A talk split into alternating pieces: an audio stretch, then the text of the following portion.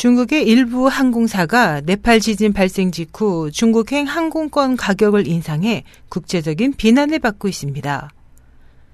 27일 사우스차이나 모닝포스트에 따르면 현재 카트만두발, 중국 광둥성 광저우행 항공권이 대부분 매진된 가운데 중국 남방항공의 중국행 항공료가 무려 8천 위안으로 대폭 인상됐습니다.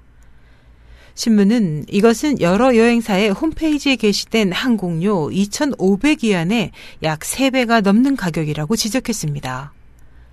저당성에 거주하는 한 여성은 항공권이 터무니없이 비싸 구입하지 못하고 일행과 함께 호텔에서 대기 중이라고 말했습니다.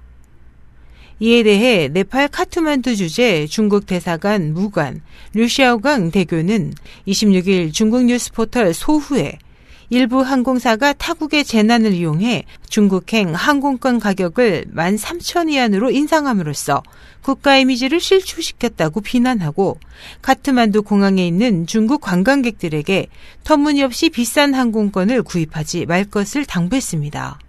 보도에 따르면 대사관 측은 중국인 약 1000명이 귀국을 지원했지만 아직도 600여 명이 티켓을 구하지 못해 공항에 머물러 있습니다. SH 희망성 국제방송 임서연이었습니다.